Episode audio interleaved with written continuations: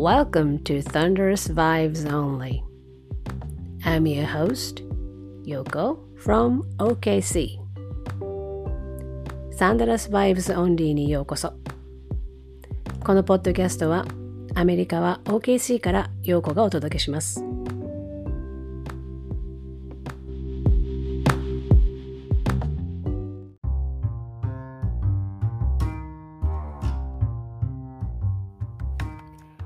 皆さんこんにちは。えーと、少し間が空いてしまいましてその間に、えー、NBA2021-22 のシーズンがとうとう始まりました。皆さん見てますかね？NBA ね。私はサンダーの試合はもちろんね見てるんですけどまだ全部いろんな他のチームは見切れていませんがさすがにやっぱりねいろいろ始まってくると一気にスケジュール調整がいろいろ難しくなってきて忙しくなって、えー、ちょっとポッドキャストのペースが本当はなんか毎週1回やれればいいかななんてちょっと、えー、思ってたんですけどなかなかそうもいかなくなってきて間が空いてしまいました。で、えー、やっぱりね今シーズンからアリーナに行けるということであのホームゲームの時にできるだけ行きたいなと思ったりしているのもあってえーと、そうなると本当にスケジュールがイレギュラーなんですよね。イレギュラーな上にどうしても空き時間を作るのが難しくなってくるので、えー、他にね別にアリーナ行ったりとか、えー、NBA のことをちょっとやったりとかっていうこと以外にも他にももろもろあるのでなかなか自分なりのリズムが作れていないというのがちょっとあってあのこのポッドキャストにしてももともと持ってて放置をしがちな、えーと、ブログにしても、えー、どのタイミングでどういうふうにやろうかなっていうのはまだ今シーズンも試行錯誤で多分いくと思いますがあのせっかく始めたのでね、えー、ポッドキャストはできるだけやっていきたいなというふうに思っています。で、えー、とりあえずまずね、え今日はやっぱりこうサンダーのね話をしておきたいなと思うので、えここまでのサンダーの試合についてすごくざっくりと振り返ってみたいと思います。えー、サンダーここまでで7試合やってで、えー、1勝6敗とね順調になんか順調にって言っていいのか分かんないですけど順調に、えー、負けを重ねています。最初のね、えー、10月20日のアウェイでのユタの試合とヒューストンヒューストンでの、えー、ロケッツとの試合に関してはユタ戦はね、まあまあ、多分厳しいだろうと思ったんですよね。なんかジャズはあの今年もいいチームだし、優勝候補の一つに挙げられているので、ちょっとここは難しいだろうと思ってはいたんですよね。問題はロケッツ戦で、ロケッツも下位を目指すチームというか、まあ、ここでどのぐらい戦えるかっていうのは見ものだねというふうに言われてもいたんですけど、見事な負けっぷりをして、これはあのプレシーズンの、えー、最後の2試合ナゲッツ戦の時のちょっと楽しくなってきたよねっていうサンダーから程遠いあの試合展開を見せられてやばいなと思ったんですよね。でそれはこっちの番記者さんたちもみんな言っていてところがその後のホームホーム開幕戦10月24日のセブンティシクサーズ戦それからその後26日と27日、ウォーリアーズ戦とレイカーズ戦と3試合、サンダーはホームで試合をしたんですけど、ホームに来たら、なんか途端になんとなくこう、あの、サンダーらしいというか、あのがむしゃらで発するプレーがあって、で、えー、初戦のジャズ戦は107対86で負けてロケッツ戦はなんと124対91で負けてでホームに来てあのシクサーズ戦では115対103なのでまあね負けたと言っても100点取れてたしそんな、ま、負けた負けたっていう感じではなかったと思うんですよね。でさらにウォーリアーズ戦は106対98で負けてますけど思った以上にやれるじゃんっていうあの試合展開でしたよね。そしてね皆さん記憶に新しいあのラスファン26点差ひっくり返したのはあのサンダー史上何回かあるサンダーの選手のどうのこうのっていうだけではなくて最後の最後にラスの一件もあって複雑な試合になりましたけれどもまさかね、えー、レイカーズにレブロンがいないとはいえレイカーズに勝つとは正直思っていなくて大方のね番記者さんたちの予想でも多分最初の1勝目は、えーと、今月の今のね11月7日のスパーズ戦なんじゃないかっていうふうに言われてたんですよね。でなのでまさかあのレイカーズに勝つとは思えずただホームでね意外あのかけ勝てたのはすごく大きかったかなというふうに思いました。でいろいろねあのスタッツというあの数字の話をしてもいいと思うんですけどもあのレイカーズ戦、私の中では記憶が新しいのがレイカーズ戦なんであれなんですけどシェイのブザビとかねあそこで勢いがついてで一気にあのドートの守備もありどんどんどんどん追い上げていったっていうあの試合で最後の最後に、えー、ベイズが残り3秒3.5秒とかでしたっけ？なんかそのぐらいのタイミングであのスローインしたレイカーズ側がストーリースローインしたボールをスティールしてそのままの勢いでダンクをしてしまい本来であればドリブルしてねあの時間をあの潰して終わるっていうのが礼儀だろうみたいなことになってラスが起こって、えー、若干こうもみ合いがあり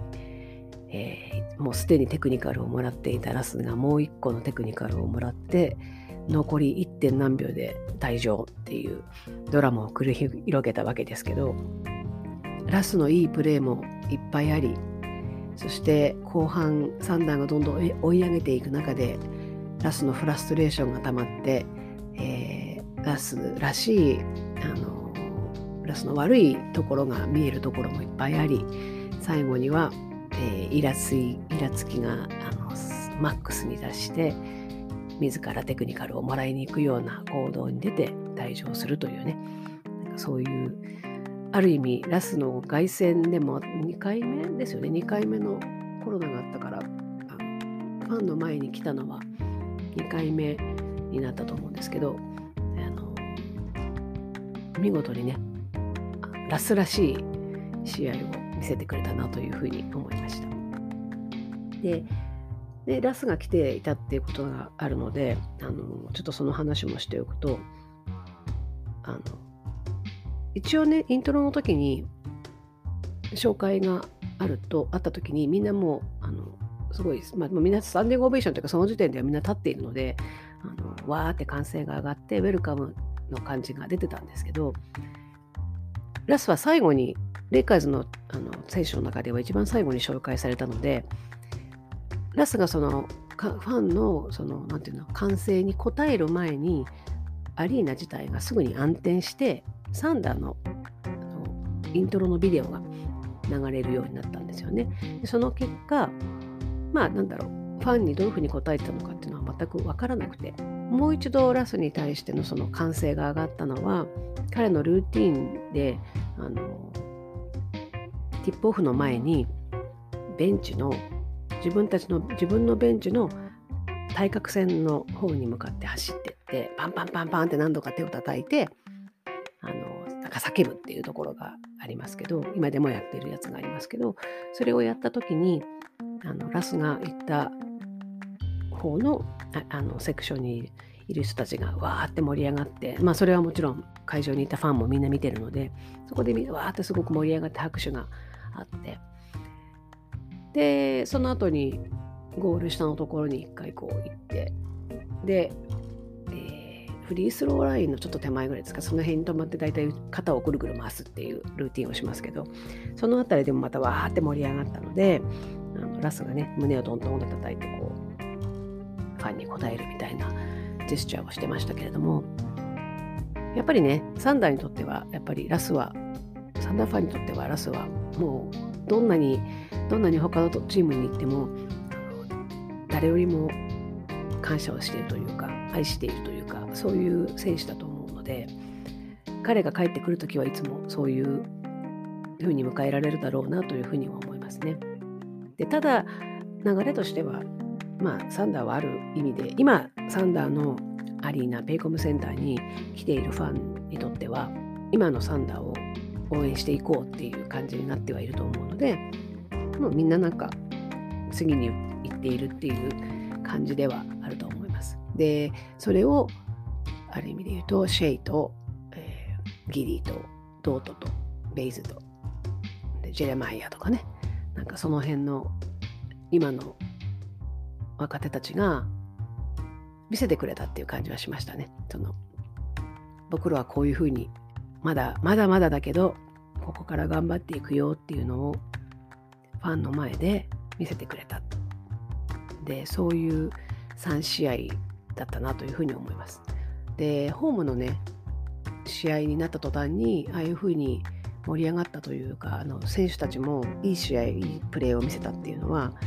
偶然じゃないと思うんですよね。やっぱりサンダーのアリーナの雰囲気すごく良かったんですよね。なのでその影響が大きいかなというふうに思います。でちょっと話がちょっと前後しちゃうんですけど、あの試合の結果うんぬんっていう前回のねポッドキャストの時に話しましたけどサンダーはあの得点が最初の得点が入るまで座らないっていうトラディションがあってそれがあのプレシーズンの時に若干あのあまりあまりというかないそれをやってない人がいてこれがなくなっちゃうんじゃないかっていう一抹の不安を感じるっていう話をしましたけれどもあのそんな不安は全くあの必要がなかったっていうぐらいみんなしっかり立ってて確かシクサーズ戦ですかねなんかギリギリまでなかなか点数が入らなくてなかなか座れなかったんですけどそれでもやっぱりみんな座らなかったですね。で観客の数はサンダーの発表はねそれなりに多いと思うんですけどそれって売れてる数だと思うんですよね。で来てる数というよりはチケットが売れている数で多分シーズンチケットホルダーの人とかでも買っていても来ないっていう人も多分いるので実際のところは私の感覚では1階席はねそれそこそこ埋まってるんですけど上の方はやっぱり結構空いているので初戦ホームホームオープナーは半分ちょっとじゃないかなっていう気がします。でそれがやっぱりウォーリアーズ、レイカーズになったらだんだん増えましたけれども、それでもね、3分の2埋まってるかなっていう感じですね。これはサンダーがこれから楽しくなっていけば、もしかしたら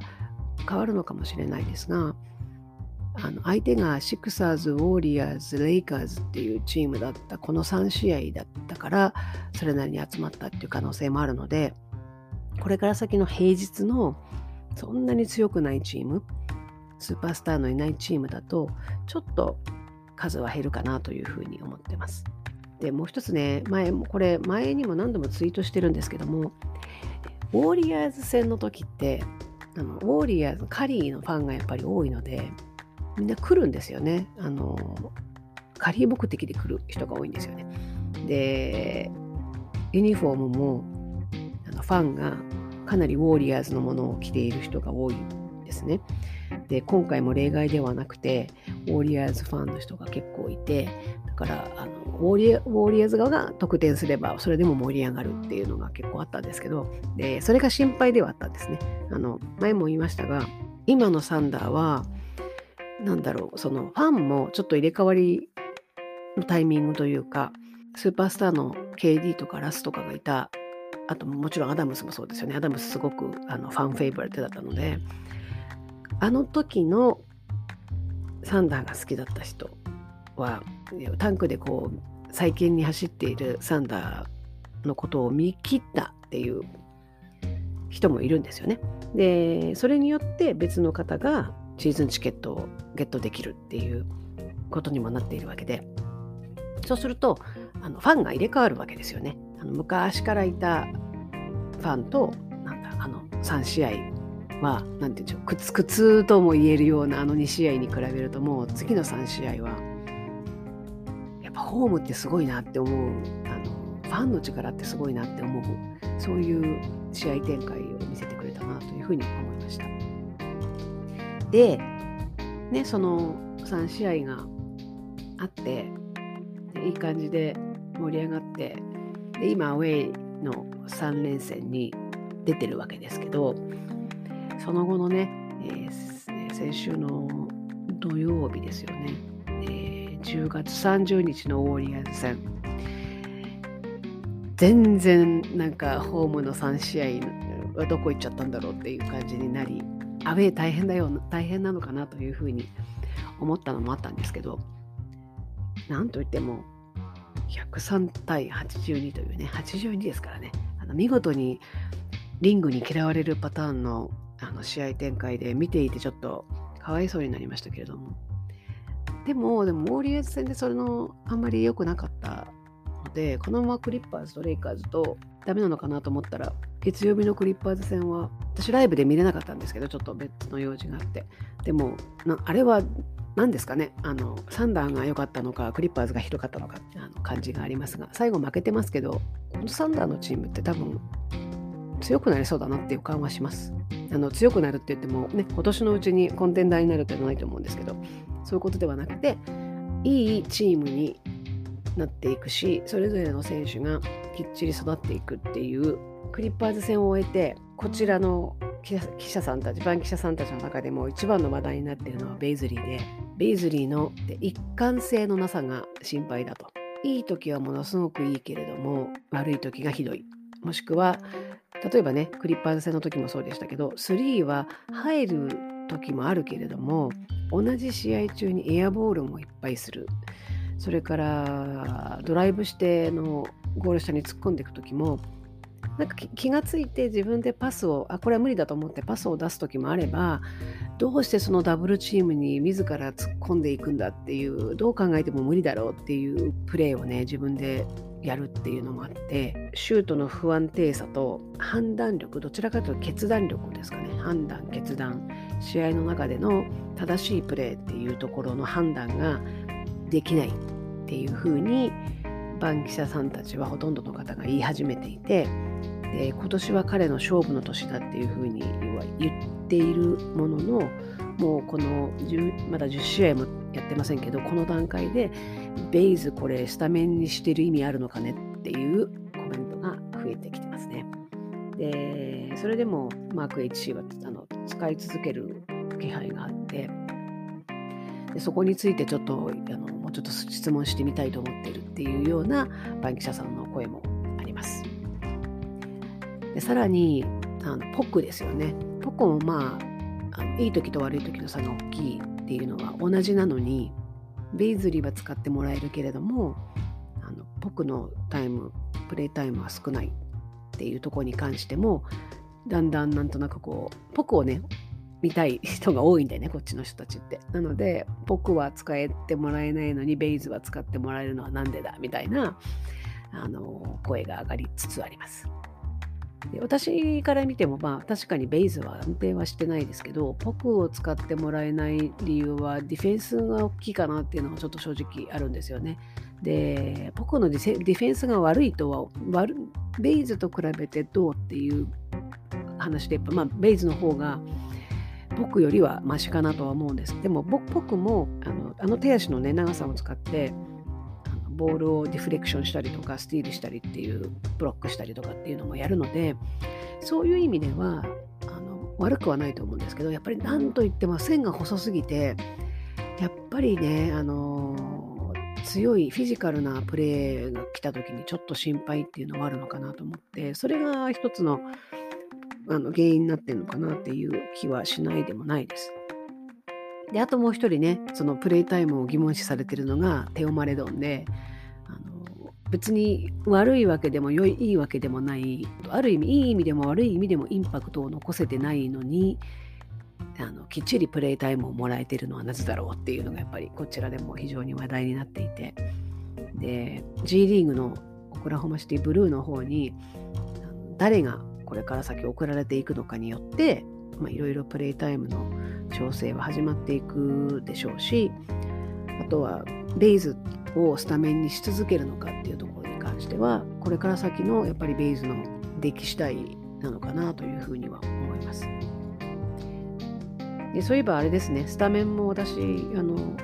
予想でフェイバーズかロビーじゃないかっていう話をしましたけど、ロビーのロの字も出てこなくなっちゃいましたね。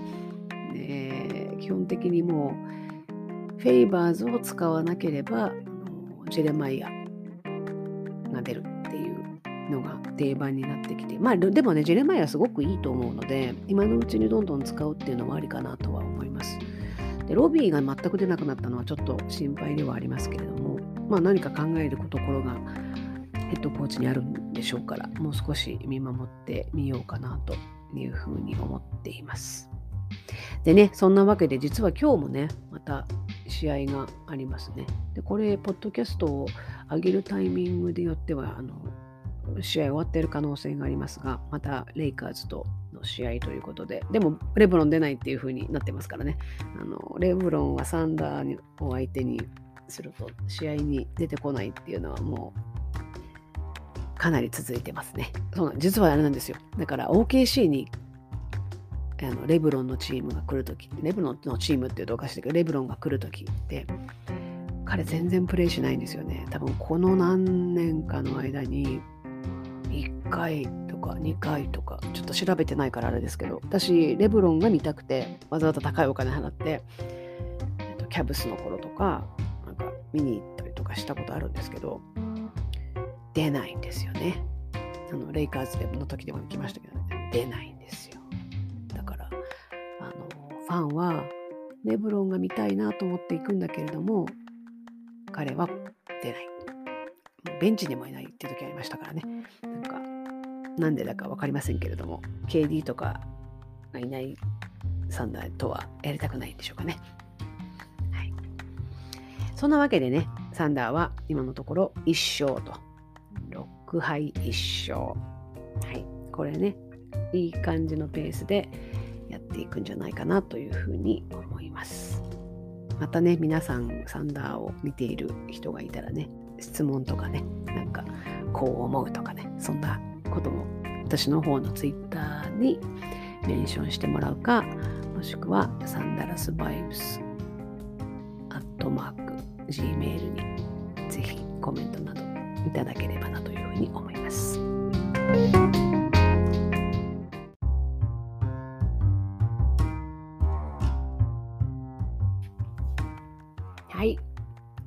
では続いてのコーナーは、えー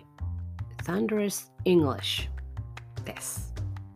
えっ、ー、と、コーナーの名前全然つけてないんですけど、ちょっとつけてみました。あのー、この間のね、えー、白玉もちこさんこと今さんとの会話の中で英語の表現なんかについてもちょっとねあのこのポッドキャストの中でカバーしていきたいっていう話をしましたけれども今日はその時に話題に出た right off the bat っていうあの言葉の意味をねちょっと説明したいと思います。でその後あれを聞いた後に Right off the bat っていうのを誰かが言ってるのを聞いた人がいるかどうかちょっと分かんないんですけれどもあのこの言葉のまず意味なんですが意味はすぐにとか直ちに即座にっていう意味なんですね。で状況によっては初めからっていうふうにとあの訳す方がいい時もあるかもしれませんが基本的には意味としてはあの immediately とか right away とかと一緒ですぐに直ちにという意味です。で最初の right っていうのは、えー、右とか正しいっていうふうに言われる R-I-G-H-T right ですね。で次にあるのが off OFF でこう離れるっていう off ですよね。で最後が the bat バットは野球のバットです。でその前に座がついて、で、right off the bat。4文字の、4文字、そうですね、4文字、4文字ではないか、4語の、えー、単語でできている、まあ、慣用句というか、イディオムですね。right off the bat。で、これがすぐにという意味です。で、どんな風にね、私がこの単語を最初聞いたかというと、あれなんですね。最初はですね、これもずっと昔なんですけど、ラスが、ラッセル・ウェストブックがウィザーズに行って、間もない時に、えーと、その時ウィザーズをカバーしてたフレッド・キャッツ、もともとサンダーもカバーしてたアスレチックのあのフレッド・キャッツがやってるポッドキャストをねあの聞いていてその時に彼があのラスがもうなんだろうウィザーズに合流してすぐにもうその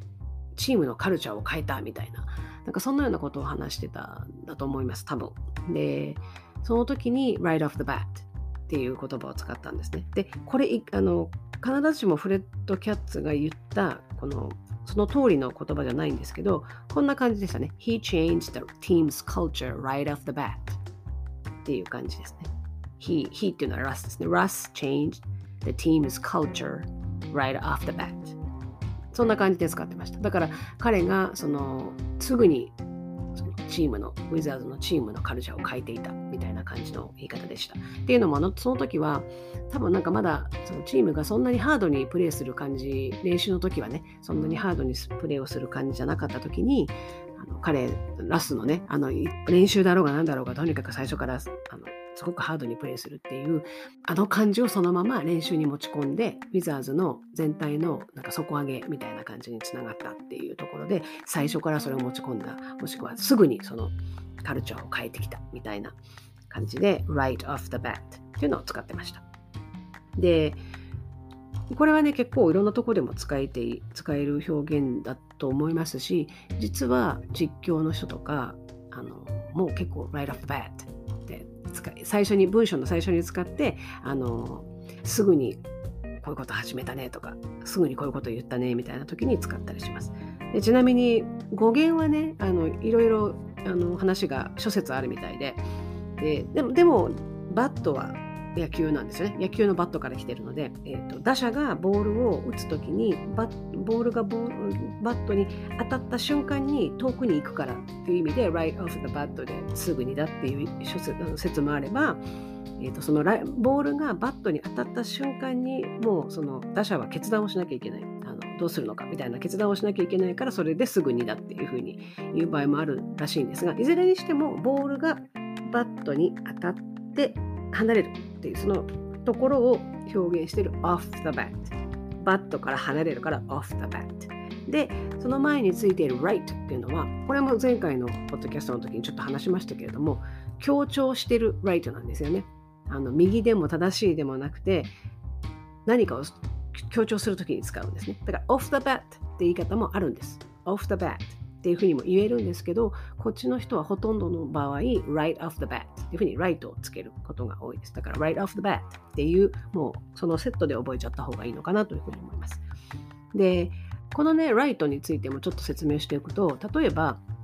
here ってここ、here っていうのと there っていうそこっていうのが単語が here と there ってありますけど、この前に right をつける言い方があるんですね。right here, right there でそのライトが入るとここが強調されるそこがもっと強調されるっていう感じです。イメージとしては。なのでそのライトにはあのライト自体を訳す必要はないんですけどちょうどここちょうどそこみたいななんかこうその場所をさらに強調するためにつけるそのライトっていう表現があります。意外とねそのライトを使うことが多いのであのその強調としてねライトって表現が入ってくることがあるのであの単語自体をね、right っていう単語自体を義とか正しいっていう意味だけではなく、強調のための right っていうのがあるよっていうのも知っておくといいかなというふうに思います。はい。で、もう一個ね、今日ちょっとカバーしておこうと思うのが、えー、down the stretch っていう表現があるんですけど、これは意味と意味はまず終盤にっていう感じですね。終わり頃に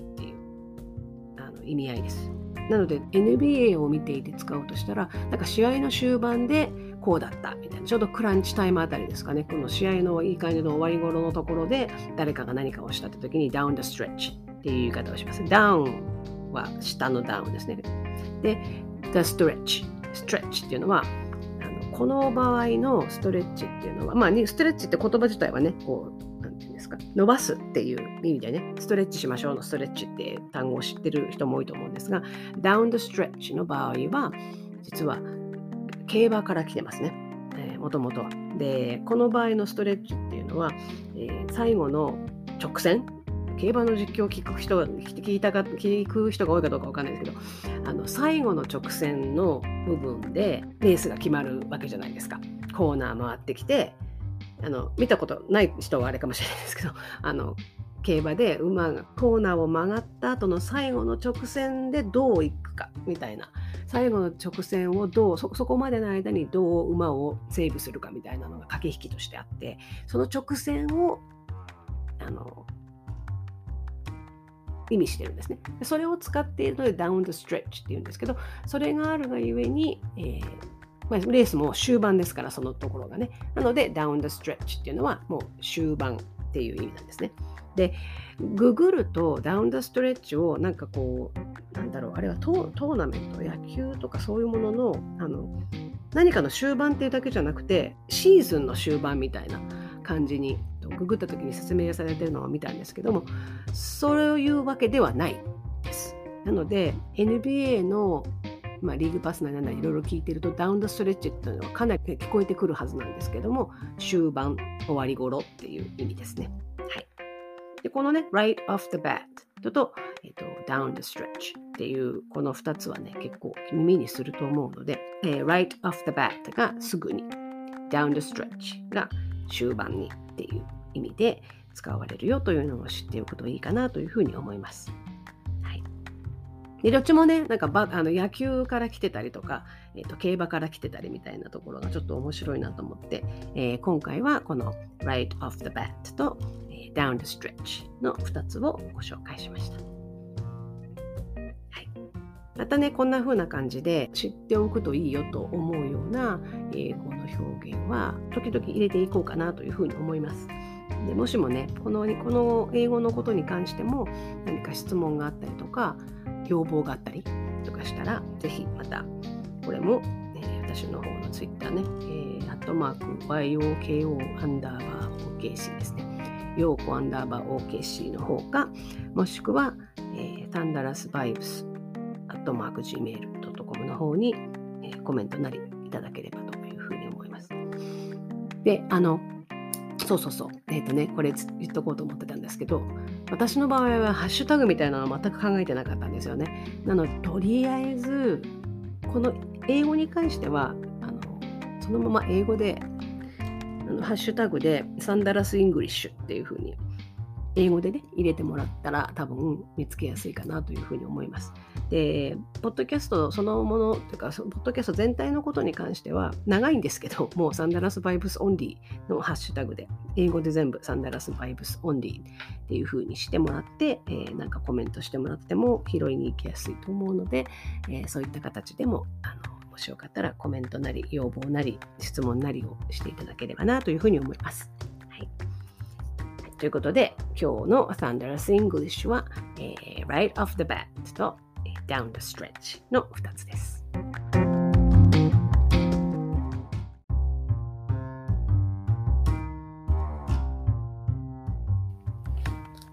ということで、えー、シーズン1エピソード3になるんですかね、えー、3回目のエピソードになるこのポッドキャストですが、えー、今日はこれで終わりです。あのー、本当はね、もうちょっとサンダーの話したいんですよね。あのまとめて7試合分をもうすごいざっくりのまとめ方で話してしまったんですけれども、できればもう少しその試合後の、なんだろうな、こう気持ちがね、ある程度高揚してる時というか、もうちょっとあの試合のことを覚えている時にねちゃんとスタッツも含めて話をしたいなと思うんですけどなんか時間を取るの本当にねなかなか難しくて、えー、こういう形になるとあのぼやっとしたことしか言えてないんですが、ね、シェアシェイがどれだけ素晴らしいかとかギディがどれだけ素晴らしいかとかそういう話ももうちょっとしたいところではあるんですが、えー、それはまた次の機会ということで。そう、それで言うとね、他にもいろいろ、あの、あるんですよ。話したいこと。で、あの、ちょっとね、また、折を見て、ポッドキャスト更新していきたいなというふうに思います。えっ、ー、と、今日のね、レイカーズ戦が、まあ、一体どうなるかっていうのもあるんですけれども、えー、また次のね、みんなが戻ってきて、アウェイから戻ってきて、で、週末にもスパーズ戦ありますし、あとはあのシティエディションのねジャージがね、えー、お披露目になるのが今度の、えー、金曜日ですね。でホームコートもサンダーにしては初めて。今までずっと同じコートでしたけど初めてのちょっとそのあの白のユニフォームに合わせたちょっとグレーっぽいホワイトっぽいあのコートもねお披露目ということでなんかそういう話もね本当はしたいところではあるんですがちょっと貯めるとねニュースが多くなっちゃうのでその辺もちょっといろいろ考えながら、えー、これからまたポッドキャストをやっていきたいなというふうに思います。ではでは引き続き、えー、皆さんからのコメント質問などもお待ちしております。Thank you for listening, everybody. Talk to you later. Bye bye.